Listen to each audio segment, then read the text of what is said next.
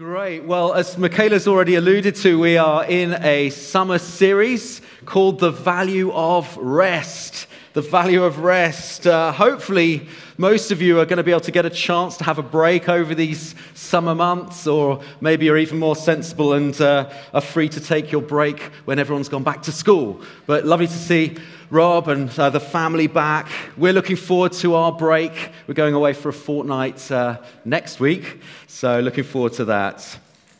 But throughout this series, we've been looking at how important it is that we prioritize time to relax, refuel, and just get refreshed. And uh, Feel free to catch up on the series online, but uh, very quick recap. We've been looking at the reasons for our busyness, why we tend to cram our lives right up to the hilt and, and say, oh, there's not enough hours in the day. And, and basically, we saw how so often our identity is wrapped up in what we do. It, it really challenges, it gets to the core of who we are and where we place our sense of worth and significance. We, we've looked at the importance of creating a, a healthy weekly rhythm of rest and work as well. You know, just the fact that Sabbath rest is, is not something that's a legalistic duty, but as Jesus said, the Sabbath was made for man not man for the Sabbath. We've looked at how we need to make sure that we're drawing from the right source when we do take times of rest and refreshing. That we're not just cramming our time filling ourselves with junk, but actually we're getting refreshed from the right places as well. And we've also looked last week at this wonderful promise of Jesus that we can cast all our cares and all our burdens that each one of us carry onto him. And it just showed that that is a declaration of trust. Again, it goes back to confidence in him. We can trust Jesus. So, hopefully, now we're, we're getting a, a greater understanding, uh, hopefully, a greater sense of how God honoring it is when we prioritize and practice rest and practice it well. The question I want to ask this morning is how do we carry this renewed attitude to rest into our working week? Or to put it another way, how can we work from a place of ongoing rest? You know, whatever that work is, whether it's, uh, you know, managing a growing family like Olu and Abby, whether it's managing a whole company, whether it's looking for work, because that in itself is hard work. And I know for many of us, just getting through the week can be a real challenge. You know, maybe your experiences that come Monday morning, come the school run, come the daily commute into work, suddenly all that rest and peace that you were gaining just goes out the window. You know, returning to work means returning to stress, returning to pressure, returning to anxiety. I don't know about you, but I don't believe that's how God wants us to live our lives. And it's certainly not what Jesus modeled to us. As always, the best way to look at how to live our lives is just to look at the model of Jesus. How did he work from a place of rest? You know, he always seemed to be in a place of total peace, never anxious, never fearful, never striving. And, and don't forget, he knew the, the pressures of massive workload. But he also knew the pressures of huge expectations as well. You know, sometimes it's not the physical work that's so draining, it's the expectations. And he had massive expectations. People were putting on him so many expectations. People wanted a king. They wanted a political leader. They wanted a revolution. They wanted him to overthrow the Romans. They wanted a miracle maker. And so he had all this pressure, all this demand on his time. He was seriously busy, but he was never burned out. You know, yes, he got upset, he got weary, he got frustrated at times with his own disciples and certainly with the Pharisees. But he lived his life in a place of perfect rest in his Father. So let's just look at, you know, I could have picked many, many examples from the Gospels about Jesus' busyness and yet how he coped with it. But we're just going to turn to Mark chapter 6, reading from verse 30. So Jesus had sent out the 12, the disciples, and they had returned to him. And we're reading from verse 30. The apostles or disciples gathered around Jesus and reported to him all that they had done and taught. Then, because so many people were coming and going that they did not have a chance to eat, he said to them, Come with me by yourselves to a quiet place and let's get some rest. Jesus prioritized rest. So they went away by themselves in a boat to a solitary place. But many who saw them leaving recognized them and ran on foot from all the towns and got there ahead of them. Can you imagine how Jesus felt seeing this gathering crowd the other side?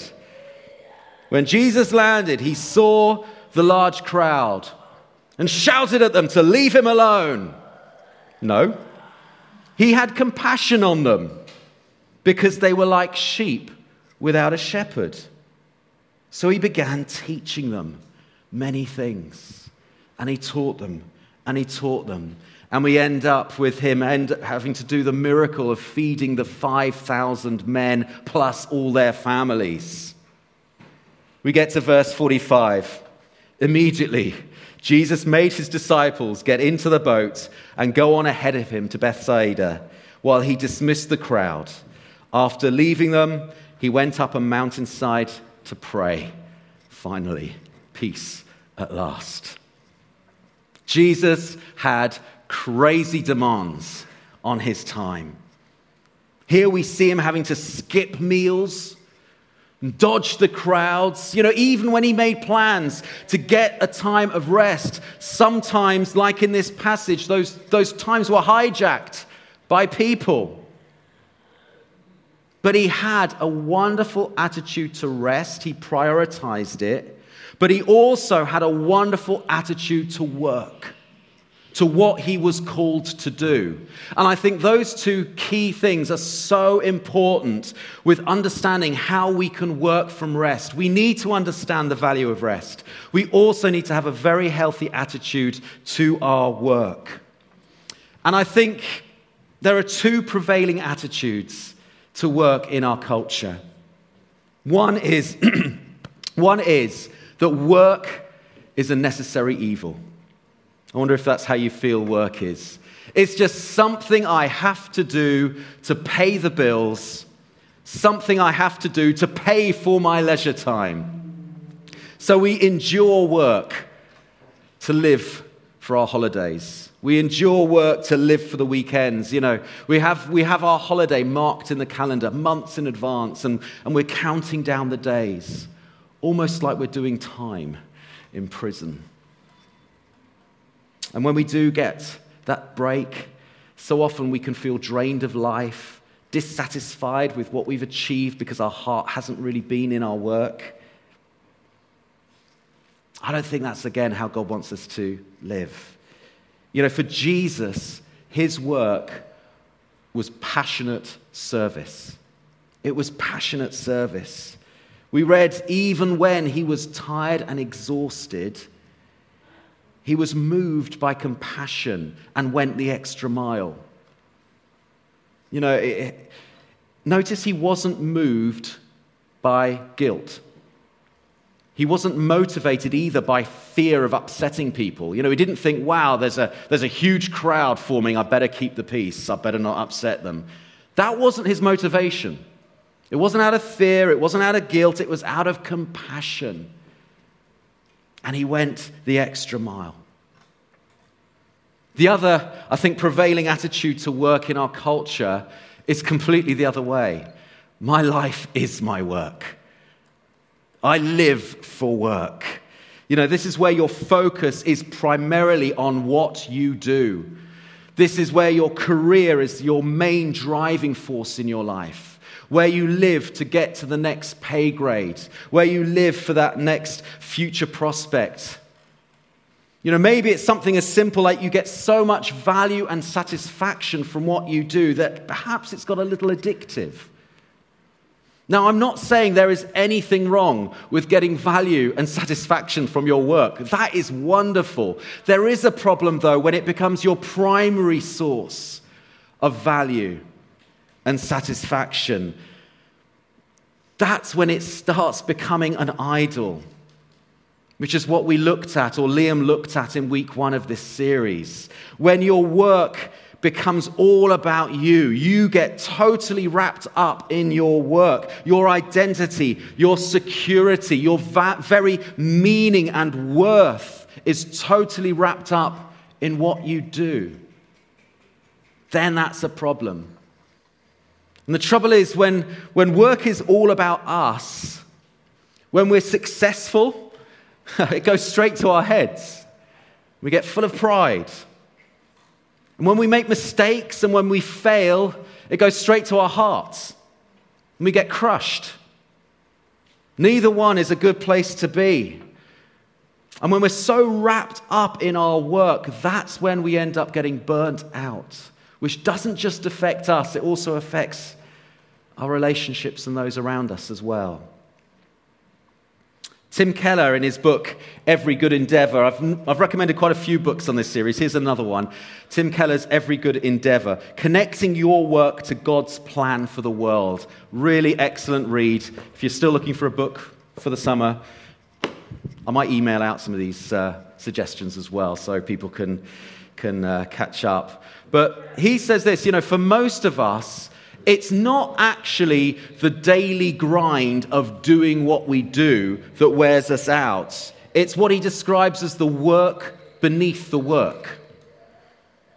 It's this trying to prove ourselves, striving in our work to impress our colleagues or our bosses or even ourselves, striving to be fruitful, striving to, to build some sort of sense of worth and meaning through what we do. He says this many people try and get a sense of self through productivity and success. But guess what? That burns them out. These motivations are what makes work so physically and emotionally exhausting. Perhaps for some of us, we just need to be really brutally honest. If you're the type of person who says, I just don't have enough hours in the day, it might be helpful just to challenge yourself and just ask what actually are the motivating factors behind my busyness. Kevin DeYoung, in his book Crazy Busy, which is another, another book we recommended, puts it like this The busyness that's bad is not the busyness of work, but the busyness that works hard at the wrong things. Okay? Trying, again, what are these wrong things? Trying to find ourselves in what we do rather than resting in who God says we are. Trying to find ourselves in what we do. However, praise God, there is another way to see our work, and that is to see it as good, but not God. It's good, it's not a necessary evil, but it's not God. It is not what we live for. You know, and for those who do see work as a necessary evil, you need to understand that God created us to work before the fall, before sin corrupted creation. Work was not the curse. Work was a blessing and is a blessing, and it still can be. Genesis 2:15, the Lord God took the man, put him in the garden of Eden to work it and take care of it. Work is part of God's perfect creation. The creation which he declared as good, in fact, very good. However, after man's rebellion, after sin entered the world, after the fall, God cursed the ground that he worked on Genesis 3 17 to 19 says this Through painful toil, you will eat food from it. It will produce thorns for you. By the sweat of your brow, you will eat your food. I think it's very interesting that before the fall, we see words like fruitful and multiply and subdue relating to it. We get words like that. You know, really, words all about productivity, words about achieving something, about getting satisfaction. After the fall, we see words like this sweat, toil, pain related to work. So, work itself is not the curse. It's the toil and the striving and the hardship. That's the curse. And yet, I mean, that would be a pretty depressing end to the sermon, wouldn't it? There we go. Guess what? Fall happened. We're all going to toil. Get used to it. But praise God. The good news of the gospel is that Jesus took this curse upon himself. He took our curse upon himself. As we said, Jesus was the only man who lived his life free from striving, free from toil, free from fear, free from anxiety. And yet on that cross, he took our toil, he took our pain. As he said, Why have you deserted me? He felt that abandonment. He felt what we were feeling as part of the curse. And he died in our place to give us that peace with God so we can rest in God again. I, also love the fact that he even bore those thorns that were mentioned in the curse. He even bore those thorns as a crown around his head. He took that curse upon himself. This was the plan to restore all things back to what God had originally intended, and that includes our work. That includes our work. So, yes, we still live in a fallen, broken, groaning world. But you know what? Every time we choose, because it is a choice, to work with diligence and integrity. Every time we choose and say, I'm going to work for you, God, and not just for myself, what we're doing here is we're demonstrating something of the redeeming work of God in Christ Jesus in this creation. We're modeling something, we're demonstrating it. We're saying, I don't have to strive in my work for approval. I don't have to toil to get meaning in my life because Jesus has given me meaning in my life. Because of his sacrifice on the cross, I'm now accepted. I don't have to work for my salvation. We can rest in him and celebrate work as good. But it's not God.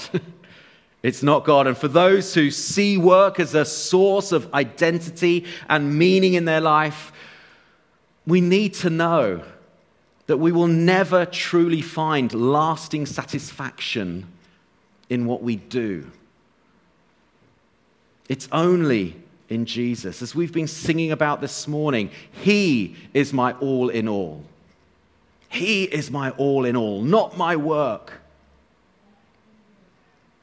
You know, it's only in Jesus. You are who you are, not because of your pay grade, not because of your position not because of your track record. You are who you are because of the finished work of Jesus on the cross. That's how we can work from a place of rest because we're resting in Him. That's what Hebrews 4 talks about. We were looking at the Sabbath rest a few weeks back. We looked at Hebrews 4 that this promise for every follower of Jesus is to come and enter into this Sabbath rest that doesn't last for a 24 hour period, it lasts for eternity. We can know this rest in our Father. You know, as, as Michaela knew that rest in that MRI scan as Amy knew that rest even in the middle of trials and challenges of life. As Dave knew that peace that God was his protector, even when his brakes had failed. We can rest in Him. Even as you get through your daily commutes, knowing you're facing a, an unfair boss, you can rest in Him. Tim Keller again says this. You know, he says, for many, work is seen as a, as a, a way of salvation, a way of finding meaning in their lives. But he says this if we can experience gospel rest, this is the rest we've been talking about, in our hearts, if we can be free from the need to earn our salvation through what we do, listen to this we will have a deep reservoir of refreshment that continually rejuvenates us, restores our perspective, and renews our passions. Do you need that this morning? Do you need God to rejuvenate you? Do you need God to restore a bit of perspective in your life? Do you need God to renew your passion again? So, as we rest in Him. You know, God rested on that seventh day because His creation work was finished. We too can rest because Jesus' redemption work, his work of salvation on the cross, has been finished. What did he say when he was hanging on the cross? It is finished, and we can rest in him. You know, the truth is, Jesus doesn't free us from our work. He frees us in our work. He, he frees us from all this striving. You know, the, the, the controlling factor in our lives is not our work, it's Him. We don't have to strive for things and do things we're not called to do. We can know the deep and lasting satisfaction of actually doing things for Him and doing things in His grace with his enabling through the power of the Holy Spirit. This is what Paul was talking about. In 1 Corinthians 15:10, he says, "I work harder than all of them." It's a bit of a brash statement, isn't it? I work harder than all of them. You know, he had a pretty serious work ethic. But he goes on, "Yet not I, but the grace of God that was with me." You know, when we start taking ourselves out of our work and placing God in the center of it, we will know rest with Him. You know, we said last week we're not yoked to sin anymore. Guess what? We're no longer yoked to our work either. We're yoked to Jesus, and He says, as we talked about last week, My yoke is easy, my burden is light. We don't have to strive for this work beneath the work. Jesus has fulfilled that, He's accomplished that. You know, Jesus was just as able to work incredibly hard, and, it, and in the Gospels it says he was able to heal all who came to him. He taught, as we saw, and went the extra mile. And yet he was just as able to turn his back on the crowds and go to a solitary place and spend time with his Father. Why? because his identity wasn't in his work. He wasn't controlled or manipulated by the crowds. I mean, how tempting that would be for our egos. These crowds have they've come just for me. I can't disappoint them. He wasn't manipulated or controlled by the crowds. His identity was firmly rooted in his Father. He knew this deep soul rest in his busyness in his hectic schedule. What do I mean by deep soul rest? I mean a deep seated security and peace and, a sense of satisfaction in God. You know, the fact that we are resting in His grace. And for us, that only comes as we learn to abide in Jesus. That well known passage, Jesus said in John 15, verse 5, He says, I am the vine, you are the branches. If you remain in me and I in you, you will bear much fruit. Apart from me, you can do nothing.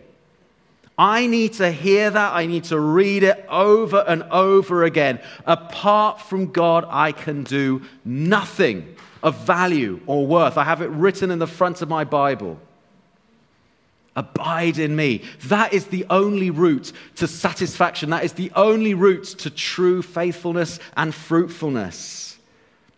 It's as we abide in Him, as we take His yoke upon us, as we learn from Him, as we keep on asking to be filled afresh with the Holy Spirit. That's where we become fruitful. You know, aside from Him, we can do nothing of worth. Just read the first couple of chapters of Ecclesiastes. You'll find out the result of, of what happens when we chase wealth or power or pleasure. King Solomon did all of that. And what was his verdict? It's meaningless. It's meaningless. Chasing those things, wrapping up all your focus and your energy in chasing those, it's meaningless. Psalm 127, verse 2 says this it's in vain that you rise up early and go late to rest, eating the bread of anxious toil. Does that describe you? It certainly described me at times. Eating the bread of anxious toil. But God gives rest to the ones he loves. It's as we abide in him, it's as we find our identity and our meaning and our worth in Him, as we find that rest that He promises, you know, that's when we become fruitful and not just busy. It's very easy to be busy and very unfruitful. Boils down very simply.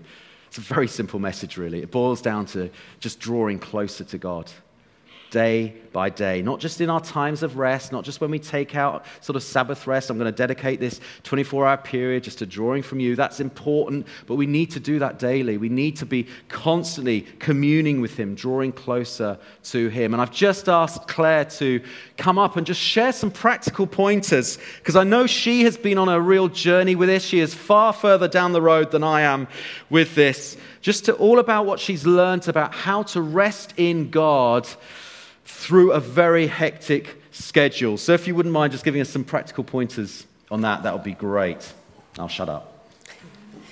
Yeah, just listening to Steve just reminded me again of how much um, I used to have my identity wrapped up in my work, what I do. For those of you who don't know what I do, um, I'm a freelance writer and editor, and I've worked from home for 18 years. Um, but Steve, when I first went freelance, Steve worked really long hours, so I did. We got involved in coming to help plant the church over here, so there was always something to do in the evenings to help. So I got involved in all of that. I was constantly working. Um, and then I became a mum, and I had to give up my work. And I found it really difficult. I'm always reminded when we dedicate a child of how tricky I found that time in my life. I did suffer from postnatal depression, but I think part of it was not being able to be in control, and it was just totally out of my comfort zone. But I was really pleased when my clients came back to me and said, We want you to come back to work. What can you do? Um, and I thought I'd got a great balance. I used to work on one book at a time, and Emily had a like clockwork routine that she'd go to sleep for two hours in the middle of the day. And it meant I could work on one book and get it done just in those two hours a day. And I thought, I've got this sorted, this is great, I've got the best of both worlds. And then, then I had Ben, and he didn't fit into any of those routines. And of course, I had two children of different ages with different needs. And I was also taking on some different work that God had really brought to me, so I felt I was led to do that as well. But it all began to spiral, and I just felt that there was just too much going on, and I got more and more stressed. Um, then, even when the kids were in full time school, I thought, that's it. I'm then sorted because I've got a block of time that I know I can put over to work. I don't have any childcare issues for that time, so this is going to be great. But I always felt like I was playing catch up. I always felt like I wasn't giving enough to anything and I would still, my head would still be in that space and that the things that I'd been working on, the things that I'd been writing, when I just literally had to abandon them to rush to pick up the kids from school. They were still going on in my head, but I was also still trying to give the kids as much of my attention as possible. And it began to spiral and spiral, and I just thought, I can't, I can't do this. And that is when God started speaking. He's just whispering into my heart. And He taught me some principles about doing all of this work, parenting, serving in church, all of our home life, wanted me to do it from a place of rest. And I don't have all the answers, and I don't get it right a lot of the time, but there are some things that he's been teaching me, and I thought I'd just share them with you quickly. The first one is the importance of ordering my workday. This is something that came out of a life group discussion quite a few years ago that Christine Coles mentioned this idea. And we come back to it quite often because it has challenged and helped a lot of us. So before I hit my to do list, I go to God. And I ask Him to order my day rather than me running away with it. And I think the reason this works is because it's all about heart attitude. It's about saying, God, you are in control. I'm not. It's a really simple thing to do, but it makes a huge difference. The other one that God has been really challenging me on uh, recently is starting my working day in silence with Him. If you know me, you'll know that I'm somebody who can't sit down and relax until all the jobs are done. In an evening, Steve can just go and relax as soon as the kids are in bed. And I'm like, nope, I have to sort out the mess in the kitchen. I've got to make sure all the jobs that we've got to get done that night are done before I can relax. Um, and God started talking to me about the fact that you rush and take the kids to school, you come back, and yes, you give me some time, you have a quiet time, but you always seem like you're rushing against the clocks. You know you only have a period of about five and a half hours before you've got to go and get the kids. So you're always doing, doing, doing. And it's, you have got that mentality that you're rushing all the time. And God just said, I just want you to slow down. I want you to be silent. And I want you to concentrate on connecting with me more deeply in that silence. And I've actually been utilizing some ancient practices and doing that, some breathing meditation things, which I'm happy to share with anybody if they're interested, but I know I don't have time to do that now. Um, but with both of those things, they actually ate into my working day. I had to take some time out at the start of my day, but I felt I was able to get everything done that I needed to anyway. My writing came together more quickly, everything, and the, the whole day seemed easier when I do that.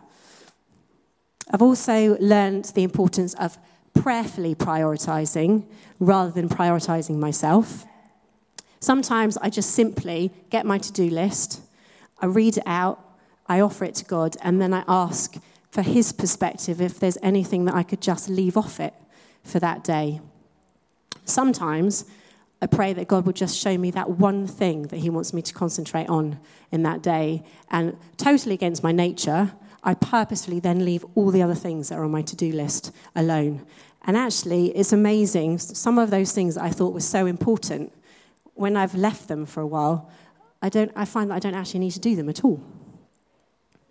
I also think that this works with planning ahead. I know with jobs and church life, quite often you need to plan your diary weeks and months in advance. And I would say pray over your diary regularly.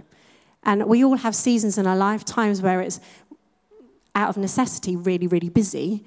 But uh, if you know you've got something like that coming up, pray and ask God that He will then help you organize a more restful period to follow it so your life stays in balance. It's all about keeping that balance. One of the other things that God's taught me, and this has been over quite a few years, is about learning to say no to the wrong things and yes to the right things. And I think for Steve and I, for many years, I think we kind of thought it was unchristian to say no. We used to say yes to everything. And even when we were both working so hard, we'd say yes to everything that needed doing in church as well. And it is frankly exhausting. Um, and God started talking to us as a couple about. Actually, you don't need to do that. You need to say no to that. And it surprised us. And I think it actually also surprised some of the people we said no to. So I think we need to give each other grace that we actually say yes to things that God has asked us to do, not just our friends or our colleagues have said. And I was really impacted by a book called The Best Yes, which focuses on you giving over your time to the best yes. You can say yes to lots of things, and there are lots of great things that we can do. And yet, if we say yes to too many things, we might not actually be able to give the time over to those things that God wants us to focus on. And actually, if we're crowding out our lives, we might be stopping somebody else. One of the things that we're doing, God might have that for someone else, and we're stopping them from being able to do it because we've taken over and we're doing it. Um, and so that was a really important lesson for me, and I still stand by that. I think it's great advice. But I also began to realize that there was a heart attitude shift, and I began to use that as an excuse to say, no, I can't possibly do that, I'll be too busy. No, I can't do that. And I think I went a bit overboard. I think partly of that was because I was in a bit of overprotective mode, very protective of our family time. Don't want to get involved with that because that's going to impact our family. No, we can't do that. But then God challenged me as the women's book study group. The first book we do, did was Having a Mary Heart in a Martha World, which talks all about this kind of thing. And I was really impacted by something the author said. We are created to say an enthusiastic yes to the call of God in our lives, both to his call to devotion, our worship, but also his call to service, our work, whether that's paid work outside the church, but also our works of service in the church. And this is the key, I think. Saying yes to Him releases His power and His joy to our souls. It's what gives us the strength and the energy to do what He wants us to do. I've got a really practical example of that um, just this week. I've had a very long week, f- hit Friday, and our kids had both had a sleepover with friends over. They were all overtired. So I had four children I'd invited them over in the hopes that that would keep the kids amused and I could get on with some work. I had a lot of deadlines to sort out. I got to the end of the day and I was totally frazzled. And then I had to come and lead a worship practice. And I was like, oh man, that's the last thing I feel like doing. And then Nathan can testify, and the other guys that were down here, I was just in a really, as soon as I walked into the building, I just got really excited. I thought, it's so great that we can just come and do this and use our gifts in this way and just come and have fun together and worship God. And I just kept saying, I'm, I'm just having such fun. I think Steve said it the, um, one of the other weeks that he was talking to people about how they were feeling about serving in the church in an area, and they were just full of energy, even though it took up a lot of their time. I think God does give us the energy for the things that He's called us to. And quite often we get burnt out when we're giving our time to things that He never asked us to do in the first place. And finally, I would just say be open to the unexpected. When we give over every part of our lives to God, including our work, sometimes He brings things or people into our lives that hadn't been on our horizons at all. And when that would happen to me in the past, I would be so focused on now I have to sit at my desk for every hour that the kids are at school. I've got to be working. And sometimes I'd say to God, I can't deal with that. Don't put that there because I'm working. I've just got to focus. But now I'm learning to prayerfully consider whether an interruption has come from God and whether He wants me to um, open myself up to it. And when I do, when I realize that it is from Him, actually my life is really enriched. And He gives me the capacity to be able to deal with that as well as the other things that I need to do in a day. And so while I know some of that won't practically help all of you, I just hope that um, it's just given you some examples from my own life. I know we all have to find our own unforced rhythms of grace with God in our working day, but that's just some of the things that He's been teaching me about. Brilliant.